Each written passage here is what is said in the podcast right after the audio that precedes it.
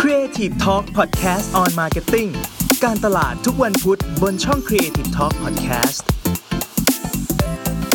สวัสดีครับ ยินดีต้อนรับเข้าสู่รายการ Creative Talk Podcast on Marketing นะครับ วันนี้อยู่กับผมเก่งสิทธิพงศ์สิริมาเกษมครับ และโจชวีวันคงโชคสมัยค่ะ ครับ คุณโจหลังจากที่หลาย ๆ คนเขาก็ถามกันมานะว่า เออ เราสองคนน่าจะมาจัดรายการร่วมกันใน Creative Talk กัน อ่า สักทีหนึ่งนะอันนี้เราก็เลยได้โอกาสดีนะ ค่ะ แต่ว่าคราวนี้เราไม่ได้มากันแค่ 2 คน เพราะว่าเรามาพูดถึงเป็น Creative Talk Podcast on Marketing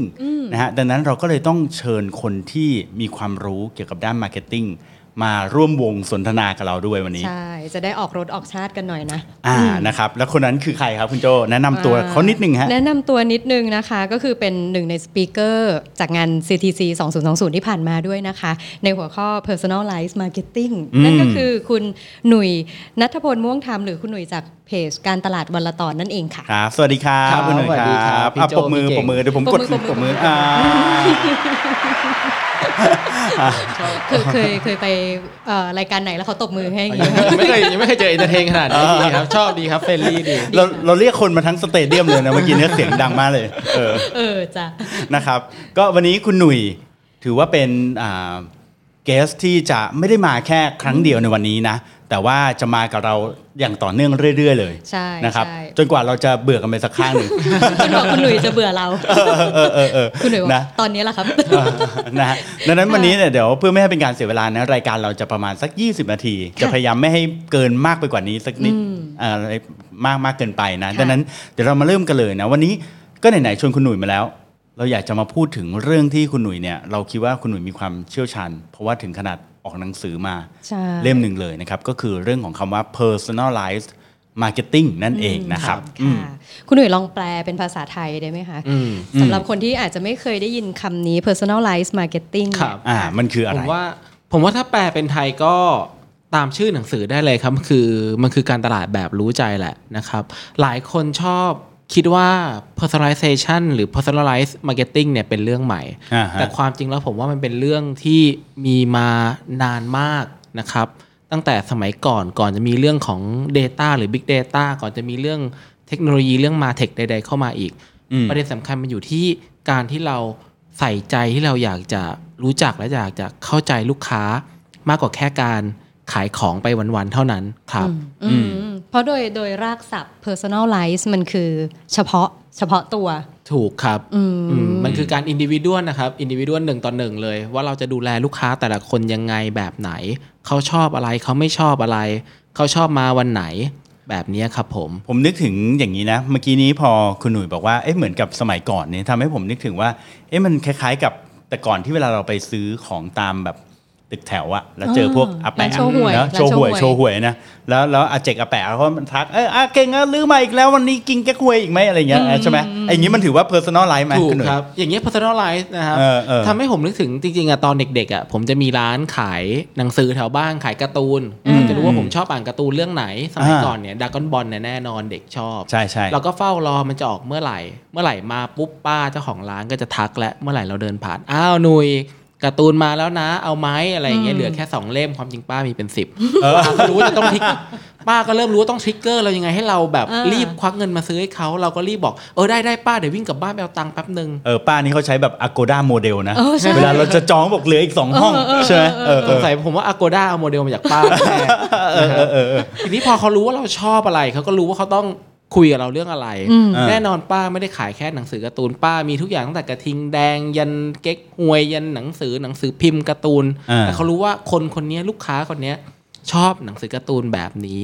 นะครับเขาเลยรู้ว่าเขาต้องทริกเกอร์เรายังไง นั่นน่ะคือจุดเริ่มต้นของการผมว่าการทำ personalization เนี่ยมันมีมานานมากมากกว่าก่อนจะมียุค Data หรือเทคโนโลยีด้วยซ้ำ อืม ครับ ครับครับครับโอเค แล้ว ก็ ทีนี้ คือการจำความชอบของแต่ละคถูกครับ น ถูก อืมอืมอืม อืมแล้วทีนี้พอพอมาพูดถึงในปัจจุบันนี้เนี่ยทำไมเราถึงต้องแบบเอาเรื่องนี้มาพูดกันอีกให้มันแบบ เป็นเรื่องที่มันดูจริงจังทั้งทั้งที่เออมันก็เหมือนเป็นสิ่งที่เราก็ก็คุ้นเคยกันมาตั้งแต่แรกอยู่แล้ว ครับ ต้องบอกแบบนี้ครับพี่เก่ง เราผมถามว่าพี่เก่งจำได้ไหมว่าล่าสุดพี่เก่งเห็นแอดอะไรใน Facebook เออ จำได้ไหมครับ เมื่อเช้าเมื่อเช้า เอ้ยเห็นเห็นเยอะไปหมดเลยอะ อ่ะ เพราะว่าร องเท้าไหมคะ เออ อ่า รองเท้านี่ก็เห็น มี นะ รองเท้าเห็นแต่ เออ จำรองเท้าได้ เออเออใช่จำได้อย่าง เดียว เดียวใช่ใช่ เพราะนั่นคือสิ่งที่พี่เก่งดูสนใจที่สุด ใช่ใช่ใช่ ไหมครับ ใช่ แล้วพี่โจล่าสุดเมื่อกี้เปิดมือถือเห็นแอดอะไรครับจำได้ไหม แอพี่โจตะเกียบโพเมโลเสื้อผ้า อ่านั่นมาจากความสนใจใช่ไหมเราชอบ าใช่ใช่ แต่ความเป็นจริงแล้วอ่ะเราเห็นแอดอื่นๆ เยอะมากแต่เราอะไม่เคยจำมันได้เลย บางอันเราสกอร์ผ่านไปแบบออโตเมติกเราเหมือนเห็นแต่เรา มันไม่ได้เข้าตาไม่ได้เข้าสมองเรา ฉะนั้นวันนี้เหมือนที่ Facebook ประกาศว่า ปีหน้าจะเริ่มลดจำนวนโฆษณาที่จะแสดงผลลงแล้วนะครับเพราะอะไรเพราะวันเนี้ยแอดต่างๆเนี่ยมันแทบจะแสดงผลเยอะจนแบบ เยอะมากจนแบบมันไม่มีที่ว่างพอให้คนแบบได้ใช้ชีวิตปกติได้อ่านฟีดปกติแล้ว มันเลยต้องจำกัดไว้แค่นี้ อืม ฉะนั้นสิ่งที่ตามมาคือ พอทุกอันนะทำโฆษณาเหมือนเหมือนกันที่ไม่ได้คุยกับเราเลยนะครับ เราก็เลยไม่ได้สนใจแต่พอโฆษณาที่ดูเหมือน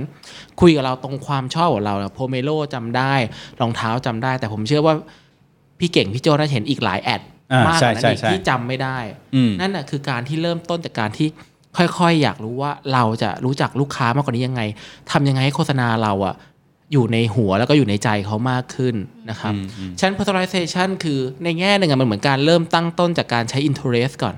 ถ้าเรารู้ว่าลูกค้าเราชอบแบบไหน เรารู้ได้ว่าจะต้องคุยกับใคร นั่นเป็นจุดเริ่มต้นในการอยากจะเริ่มทำ personalization แล้วนะครับ อืม อันนั้นคือการเริ่มต้นแบบ basically เลย ครับ คิดด้วยตัวเองก่อนนะครับ แต่ฉะนั้นเนี่ย จริงๆแล้ววันหนึ่งอะคนเราเห็นแอดวันหนึ่งอะเป็นหมื่นหมื่นๆชิ้น อืม ฉันแต่แต่ปัญหาคือแอดส่วนใหญ่แต่ละชิ้นน่ะแทบไม่ได้คุยกับเราเลย อืม บางทีเราก็เห็นโฆษณาอะไรบ้างก็ไม่รู้ที่แบบมันโผล่มาได้ยังไง เราก็ไม่เข้าใจ อ่า อันนั้นกลายเป็นว่าเออมันทำให้เราจำได้ขึ้นมาด้วยซ้ำแต่ อ่า จำได้แบบนกาทีฟนะครับฉะนั้นเนี่ยพอมันเกิดขึ้นในยุคที่แบบทุกอย่างมันเต็มไปด้วยโฆษณาทุกอย่างเต็มไปด้วยการการทำโฆษณาแบบแมสมาร์เก็ตติ้งฉัน personalization คือการที่ทำยังไงให้โฆษณาเราอะเด่นกว่าคนอื่น ด้วยการที่เหมือนโฆษณาชิ้นเนี้ยเหมือนกำลังคุยกับเราโอ้ช่างรู้ใจเราเราเพิ่งหาเมื่อกี้หรือบางทีเราแค่คิดว่าจะหาแอดก็โผล่ขึ้นมาแล้ว อ่าใช่ไหมเออ ใช่ เดี๋ยวนี้รู้สึกได้ยินคนพูดถึงบ่อยนะเอ้ยฉันกำลังมองหาเอ่อเครื่องอะไรนะ เครื่องกรองอากาศ อ่า เงี้ยอยู่ดีมนก็โผล่มาเลย ถูก ใช่ไหม ครับ ถูก เอออั นนั้นเนี่ยจริงๆ แล้วเบื้องหลังเนี่ยก็ว่าใช้คำว่าก็ว่ากันว่านะครับเคยเคย Facebook ก็เคยบอกว่าเขาบอกเขาก็ไม่ได้แทร็กไมโครโฟนอะไรเราหรอก อ่า แต่เขาสามารถ เลย พิดิกจาก behavior และ social graph หรือ data ของเราได้ว่าถ้าเราเนี่ยมีแนวโน้มจะคุยกับเพื่อนเรื่องนี้ หรือไปกดไลค์กับเพื่อนเรื่องนี้ อืม อะไรแบบนี้เขาจะเอา data มาประกอบกันแล้วสามารถพิดิกล่วงหน้าว่า พี่เก่งน่าจะมีความอยากได้ เครื่องกรองอากาศ พี่โจน่าจะมีความอยากได้ชุดเสื้อผ้าใหม่จะใส่ไปดินเนอร์ อืม นะครับนี่คือสิ่งที่เขาสามารถพิดิกได้จาก data ครับ อืมอืมอืม ทีนี้ถ้ากลับมาเรื่อง personalization เนี่ยผมว่ามันจะกลายเป็น new mass marketing ในเร็ววันนี้ เพราะทุกคนเริ่มเรียนรู้ว่า ถ้าอยากให้โฆษณาของฉัน แคมเปญของฉันเนี่ยอยู่ในความจำของผู้บริโภคได้ ต้องทำให้เหมือนคุยกับเขามากขึ้น อืม ก็มีคนบอกผมเคยอ่านเจอหนังสือเล่มหนึ่งแต่จำไม่ได้แล้วเขาบอกว่าอีกหน่อยเราจะเห็นโฆษณาน้อยลง แต่จะเป็นโฆษณาที่ตรงกับใจเรามากขึ้น อืม นะครับ ฉะนั้นนี่คือการทำ personalization ที่จะเริ่มเริ่มแล้วว่าใครที่ต้องเห็นโฆษณาชิ้นนี้เท่านั้น ไม่ใช่ทุกคนต้องเห็น ครับ อย่างเช่น ผมเนี่ยชอบกินกาแฟร้อนนะครับ ฉะนั้นถ้าเกิดร้านกาแฟประจำผมเนี่ยสมมติซาบักส่งโปรโมชั่นกาแฟเย็นมาแน่นอนเขาคงรู้แล้วว่าผมคงไม่ใช้หรอก อ่า เขาก็แค่เลือกว่าถ้ามีโปรโมชั่นกาแฟเย็น ส่งแค่ให้ใครก็พอ เหมือน Netflix เหมือนกันครับ อืม ซีรีส์ใหม่รายการใหม่ออกมาวันหนึ่งเป็น 10 เป็นร้อยเป็นพัน แต่เขาไม่เคยส่ง notification ทุกอันให้กับทุกคน อืม เขาเลือกส่งแค่กับคนที่เคยดูเรื่องนี้เท่านั้น อ่า อย่างผมผมเคยดู Black Miller เขาจะรู้ว่าถ้า Black Miller ใหม่เนี่ย ผมน่าจะชอบ ฉะนันพอเขาส่ง notification ส่งอีเมลเด้งเตือนมา ผมจะรู้สึก excite ดีใจว่า โอ้โห ซีรีส์ที่เราอยากดูเนี่ยกำลังจะมาแล้ว กดเซฟไว้ใน playlist เราไว้ my list เราไว้ อืม นะครับ ฉะนั้นแต่คนที่ไม่เคยดูแบ็กมิลเลอร์เขาก็จะไม่แนะนำส่งอีเมลนี้ให้กับลูกค้าคนนั้น เพราะเขารู้ว่าส่งไปเขาก็อิกนอทำให้คนเนี่ยเริ่มรู้สึกว่าไม่ค่อยอยากสนใจอีเมลจาก Netflix แล้ว จริง ๆ นอกจากคนจะไม่สนใจนะ คนที่ยิงแอดนี้ยังเปลืองเงินด้วยใช่ไหม ถูกครับ อ่านะครับ มันครับ มันเป็นการใช้เงินที่ไม่คุ้มค่าเท่าไหร่ เอ่อผมเคยได้ยินเขาบอกว่าจริงๆ แล้วโฆษณาไม่ได้น่าเบื่อหรอก แต่ว่าโฆษณาที่เราไม่สนใจต่างหากคือโฆษณาที่น่าเบื่อ อืม อืม เหมือนพูด ใช่ไหม ในเรื่องที่เราไม่ได้อินนะ อืม ใช่ เออ เหมือนเหมือนโจได้โฆษณาโพเมโลอย่างเงี้ย อืม เออโจเบื่อไหม ไม่เบื่อ ใช่ไหมแต่ถ้าเกิด Collection ออ Valentine ถ้าเกิดคุณ เยอะมาก ได้แบบโฆษณาเบียร์หรืออะไรที่แบบเราไม่สนใจเราจะเบื่อถูกไหม ใช่ เออ ใช่ ถูก ใช่ ใช่ไหม ใช่ก็จริง ทีนี้มีเคสไหมยกตัวอย่างเคสตาดี้ให้ฟังสักนิดหนึ่ ค ง รับ ดีไหม ผมว่าเคส e ั t ดี้ที่ ที่ผมชอบมากที่สุดนะครับ ผมชอบที่สุดคือ case study ของ McDonald นะครับ อืม McDonald ตัวนี้เป็นแคมเปญที่ชื่อว่า ECRM จริงๆ แคมเปญนี้น่าจะทำมาประมาณ ผมว่า 5-6 ปีแล้วแหละนะครับ ปัญหาหลักของของเครือพวกฟาสต์ฟู้ดส่วนใหญ่ ร้านอาหารส่วนใหญ่คือ เขามีโปรโมชั่นมีออฟเฟอร์แต่เขาทำแบบแมสมาตลอด เวลามีส่วนลดหนึ่งอย่างให้กับทุกคน มีส่วนลดเฟ้นไฟรายทุกคนได้แจกส่วนลดเฟ้นไฟรายเท่ากันหมด แต่ความเป็นจริงแล้วอ่ะไม่ใช่ว่าทุกคนอยากได้โปรโมชั่นแบบเดียวกัน อืม ฉะนั้นสิ่งที่แคมเปญเนี้ย ECM ของ McDonald ทำก็คือการทำเพื่อจะรู้ว่าลูกค้าแต่ละคนเป็นยังไง ใครอยากได้ออฟเฟอร์แบบไหน ใครอยากได้โปรโมชั่นแบบไหน ใครอยากได้ที่ไหนและเมื่อไหร่นะครับ อืม แต่ก่อนจะไปถึงจุดนั้นได้ครับ พี่เก่ง พี่โจเขาต้องเริ่มจากการเรียนรู้ก่อนว่าลูกค้าแต่ละคนไม่เหมือนกันอย่างไร อืม ครับเขาต้องเริ่มตีภาพจากแมสเข้าสู่ segmentation และแต่ละกลุ่มเป็นยังไง ฉะนั้นสิ่งที่ McDonald ทำกับแคมเปญเนี้ยคือการทำเกมขึ้นมาตัวหนึ่งนะครับ เกมให้คนเนี่ยเอารหัสที่แพ็กเกจจิ้งแต่ละชิ้นไปกรอก เฟรนช์ฟรายก็จะมีรหัสโค้ดชุดหนึ่งน้ำมีรหัสโค้ดอีกชุดหนึ่งนะครับเบอร์เกอร์ชุดหนึ่งนักเก็ตชุดหนึ่งทุกอย่างมีอย่างละชุด ทีนี้แต่ละคนได้ไปเสร็จปุ๊บ เอารหัสไปกรอก กรอกเสร็จจากรหัสกลายเป็นคะแนนสะสมเพื่อไปลุ้นของรางวัลกับแมคโดนัลนี่คือสิ่งที่คนรู้นะครับ คนก็เอาสนุกสิกินไป ฉันได้รหัสส่วนลดได้คูปองได้โปรโมชั่นเอ้ยฉันได้เอิ่มได้คะแนนสะสมไปแลกของรางวัลต่างๆ แต่สิ่งหนึ่งที่คนไม่รู้คือแมคโดนัลเอา Data ทั้งหมด จากการกินพฤติกรรมต่างๆ เอาไปพิจิตรได้ว่าคนคนนี้เป็นลูกค้าแบบไหนชอบกินอะไร ไม่ชอบกินอะไร แล้วควรจะให้โปรโมชั่นแบบไหนไปนะครับ ฉะนั้นสิ่งที่แมคโดนัลล์ทำเขาเก็บตั้งแต่หนึ่งคนคนนี้อายุเดโมกราฟิก อืม นะครับสองเขาเก็บว่าคนนี้ชอบมากินที่ไหน ฉะนั้นสถานที่ที่กินบ่อยๆ มันสามารถพิจิตรได้แล้วว่า บ้านอยู่ไหนที่ทำงานอยู่ไหนที่แวะประจำอยู่ที่ไหนสามเรื่องของเอมช่วงเวลาที่ชอบกิน สิ่งนี้ก็มีผลอีกจะได้รู้ว่าคนคนนี้อ๋อถ้ากินทุกเช้าแสดงว่ารู้เลยว่าเป็นมื้อเช้าของเขาหรือถ้ากินทุกเย็นแสดงว่ารู้เลยว่าเป็นมื้อเย็นก่อนกลับบ้าน อื นะครับ ม สี่สิ่งที่เขาเก็บอีกเขาเก็บในเรื่องของความถี่ กินถี่มากน้อยแค่ไหนได้แยกว่าลูกค้าประจำหรือลูกค้าขาจรนะครับ อืม ห้าสิ่งที่เขาเก็บคือเมนูหลักที่เขาชอบ คนเราไม่จะมีเมนูประจำไม่กี่อย่างนะครับฉะนั้นจะได้แบ่งว่าโอเค คนนี้เป็นสายเบอร์เกอร์ คนนี้เป็นสายแบบเฟรนช์ฟรายคนนี้เป็นสายแบบนักเก็ต อืม นะครับแล้วก็ไม่เท่านั้นยังเก็บอีกว่าแล้วเมนูที่ชอบหลักแล้วเมนูรองที่ชอบคืออะไร อ๋อ ฉันพอแยกเก็บทุกอย่างเนี่ยเขาไปแบ่ง segmentation แบ่งกลุ่มแบ่ง by individual เขารู้เลยว่าถ้าคนคนเนี้ยเมื่อไหร่จะหายไปเนี่ยหรือเดินเข้าใกล้สาขาปุ๊บ ส่ง notification ไปเลย อืม เฮ้ย ยังจำเราได้หรือเปล่า เมนูที่คุณชอบเบอร์เกอร์ประจำของคุณเนี่ยมันมีอยู่นะ อืม นะครับถ้าลืมแวะกลับมาเรามีออฟเฟอร์ให้ อืม หรือแม้กระทั่งใช้ในการ predict ได้ระบบคล้ายๆ Amazon ในการแบบ suggestion เลยครับ recommend recommend เมนูคือ เขาหาความสัมพันธ์เชื่อมโยงระหว่างสมมติ คน 3 คนเนี้ยชอบกิน Big Mac เหมือนกัน ชอบกินน้ำเหมือนกัน ชอบกินเฟรนช์ฟรายเหมือนกัน แต่มันมีคนคนหนึ่งอ่ะที่ไม่ได้กินเหมือนกับอีก 2 คนนั้น อีกสมมติอีก 2 คนนั้นชอบกินที่เป็นเหมือนคล้ายๆมิลเชค อ่า เขาจะแนะนำว่า 3 คนที่มีความคล้ายกันแนะนำเมนูที่มีความใกล้เคียงกันน่าจะชอบก็คือมิลเชคของแม็กเขาเรียกว่าอะไรนะแม็กฟรอปอะไรสักอย่างของแม อ่า คโดนัล อ่า ให้กับคนคนนี้ ค่ะ มันก็เป็นเชนว่าคนนี้จะเพิ่มบัตเก็ตไซส์มากขึ้น อ๋อ ทำให้ไม่ต้องในการสุ่มว่าแต่ละคนเนี่ยน่าจะชอบอะไรหรือไม่ชอบอะไร เพราะเขาสามารถหาความสัมพันธ์ที่ดูใกล้เคียงกัน อารมณ์เหมือน Facebook อะครับลูกอะไรออเดียน อืม หาคนคล้ายๆเรานี่ก็เหมือนกันหาคนคล้ายๆเราแต่มีบางอย่างที่เขาขาดไปหน่อย เติมให้เขาซีดูซิเขาชอบไหมฉะนั้น อืม แชนในการเพิ่มบัตเก็ตไซส์หรือเพิ่ม value ก็จะเพิ่มขึ้น อืม ครับ อืม อ๋อ เพราะฉะนั้นมันก็ไม่ได้ทำให้แบบแค่เราติดอยู่กับเขาอย่างเดียวนะ แต่ทำให้เรามีโอกาสที่จะสเปนมากขึ้น แล้วแถมอาจจะไปชวนเพื่อนที่ใกล้เคียงกันมาได้อีก ถูกครับ อืม ถูก อืมอืมอืม อ๋อนี่มันก็ถือว่าเป็นแบบอีกขั้นหนึ่งขึ้นไปเลยเนอะเออไปไปมานี่เท่าที่ฟังดูจากเมื่อกี้ที่บอกว่า McDonald เก็บ Data อะไรบ้างนะเก็บเมื่อไหร่เก็บกินอะไรบ้าง กินอะไรเป็นอันดับ อืม 2 แล้วก็กินที่ไหนกินเวลาอะไรเนี่ย เท่าที่ผมฟังดูเนี่ยมันมีอยู่อันหนึงคือข้อแรกคือที่คุณหนุ่มบอกว่าเก็บเรื่องเดโมกราฟิก ครับ เดโมกราฟิกนี่คือกลายเป็นเดี๋ยวนี้กลายเป็นเรื่องรองไปเลยนะ คืออายุเท่าไหร่เอ่อเพ เพ ศ ศ อะไร อืม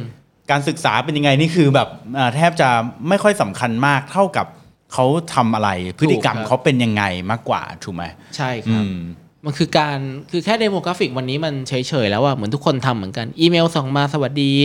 คุณเก่งสวัสดีคุณโจสวัสดีแล้วไง เออ แต่เนื้อหาอีเมลตรงตั้งแต่ไตเติลอีเมลไม่ได้พูดถึงสิ่งที่เรากำลังทำอย่างเงี้ย อืม แล้วก็ออฟแล้ว ใช่ใช่ใช่ใช่ มันเป็นเพราะคนเรามันมี interest ได้มากกว่าหนึ่งปะ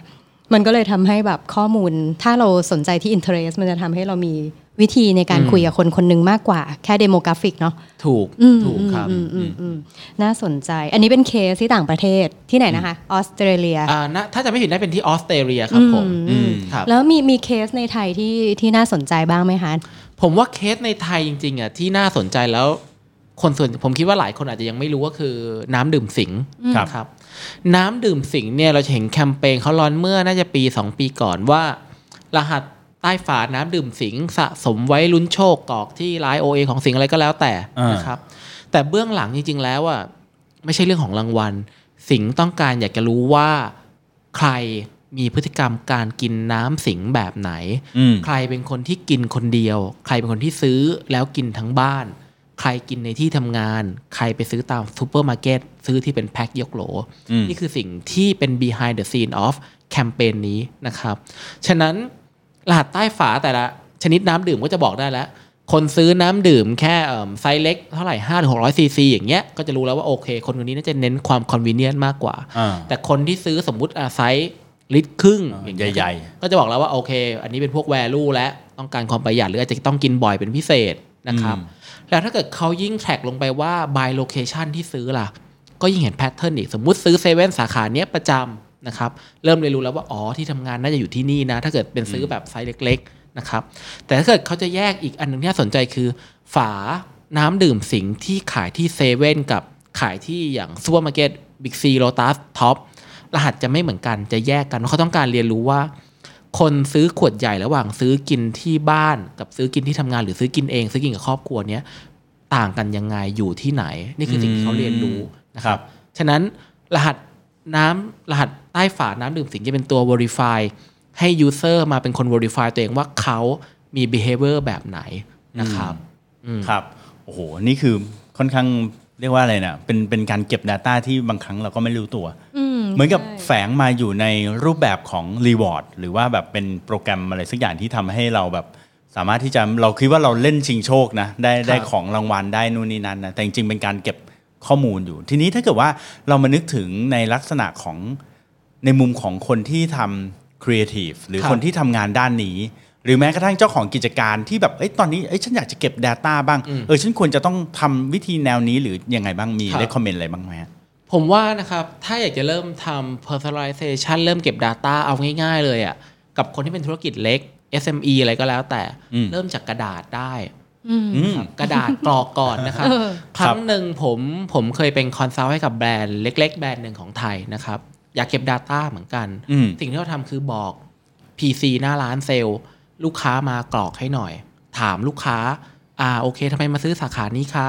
รู้จักเราได้ยังไงคะชอบกลิ่นไหน อืม ซื้อไปฝากใคร บ้านอยู่แถวไหนคะ เดี๋ยวจะส่งเอิ่มส่งรีวอร์ดส่งของรางวัลไปให้เล็ก ๆ เมื่อถึงวันเกิด อืม เราพยายามขอทุกอย่างจากลูกค้ามาใส่ในกระดาษเอากระดาษกรอก Excel sheet จากจุดเริ่มต้นแค่เนี้ย เราสะสมฐานข้อมูลลูกค้าได้ประมาณ 15,000 คน โอ้โห อืม หมื่น เยอะะ ห้าพันคนเนี่ย ภายในเวลาเท่าไหร่คะ ภายในเวลาแค่ประมาณ 6 เดือนเองครับ โอ้โห อืม เย ครั อะ บ ครับหมื่นห้าพันคน 6 เดือนสิ่งที่เราทำคือ เราไม่มีทูเยอะตอนนั้นเราเราทำกับ SME เล็ก ๆ เนาะ อืม สิ่งที่เราทำคือเราใช้ Excel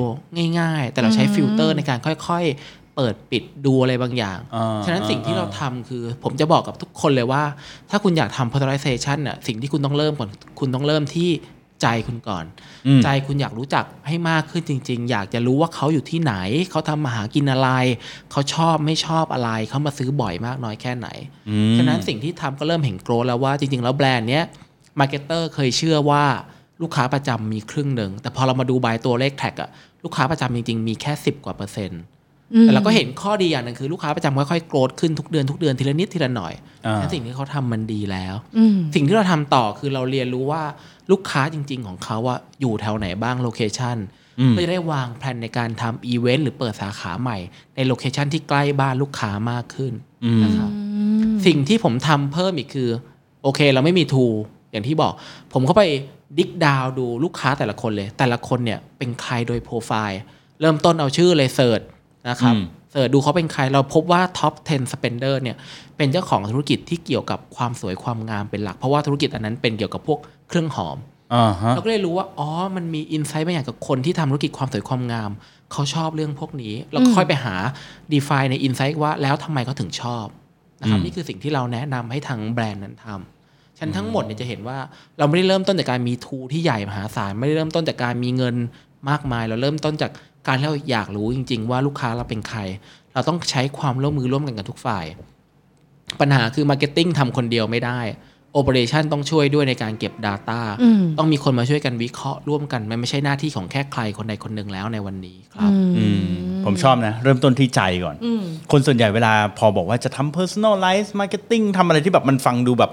เทคนิคดู advanced advanced เนี่ยจะแบบ เฮ้ย ต้องใช้ หาโปรแกรม tools ก่อน อะไรเออหาโปรแกรม เออ ก่อน ใช่ หาอะไรเงี้ย เสิร์ชก่อนเลย แต่นี้เริ่มต้นด้วยกระดาษก่อน กระดาษกับเอิ่ม Google Sheet หรือ Excel อะไรอย่างนี้ ครับ ได้หมด ถูกไหมฮะ แล้วก็หลังจากนั้นเนี่ยมันอยู่ที่เราเองอะว่าได้ข้อมูลนี้มาเราจะมาดูยังไง อย่างคุณหนุ่ยบอกว่าเปิดปิดฟิลเตอร์อะไรพวกนี้มันก็สามารถที่จะเริ่มต้นได้ถูกไหม ใช่ อืมจนกระทั่งเมื่อวันหนึ่งข้อมูลมันเยอะขึ้นเรื่อยๆ เราถึงตอนนั้นเราถึงค่อยหาทูสอะไรมาเข้ามาช่วย อืมสิ่งที่น่าสนใจตะกี้คือ 15,000รายชื่อนั้นน่ะเป็น 15,000รายชื่อที่เรารู้แล้วด้วยว่าเขาเป็นใคร แล้วเขาก็รู้เราด้วยเนาะแล้วก็ทำให้เกิดรีพีทแล้วก็ทำให้เกิดบาสเกตไซส์ที่เยอะขึ้นอะไรอย่างอืมน่าสนใจ อืมดีจัง ครับ ะ ผม เอาเป็นว่าวันนี้เราประมาณนี้ก่อนไหม ได้ครับพี่เก่ง ถือว่าเกริ่นเนอะ เออ ถือว่าเก เป็น ริ่น EP แรกนะ ที่เชิญคุณหนุ่ยมาเนาะ วอร์มอัพวอร์ม เอออัพ วอร์มอัพวอร์มอัพอ่ะคุณหนุ่ยมีอะไรอยากจะฝากไว้เป็นเป็นเรื่องสุดท้ายก่อนที่จะปิด EP นี้ไหม ครับ ก็สำหรับใครที่สนใจเรื่องนี้ครับ อย่างที่บอกนะครับ เริ่มต้นจากถ้าคุณอยากรู้อยู่แล้วว่าลูกค้าคุณเป็นใครอะลองหาวิธีที่มันเข้ากับไซส์ธุรกิจคุณ ถ้าคุณเป็นธุรกิจเล็ก มีแค่ร้านเดียว คุณไม่ต้องใช้ทัวร์อะไรหรอกคุณใช้ตัวคุณใช้ความจำคุณได้ในการเก็บ Data อืม แต่ถ้าธุรกิจคุณเริ่มใหญ่ขึ้นคุณค่อยมองหา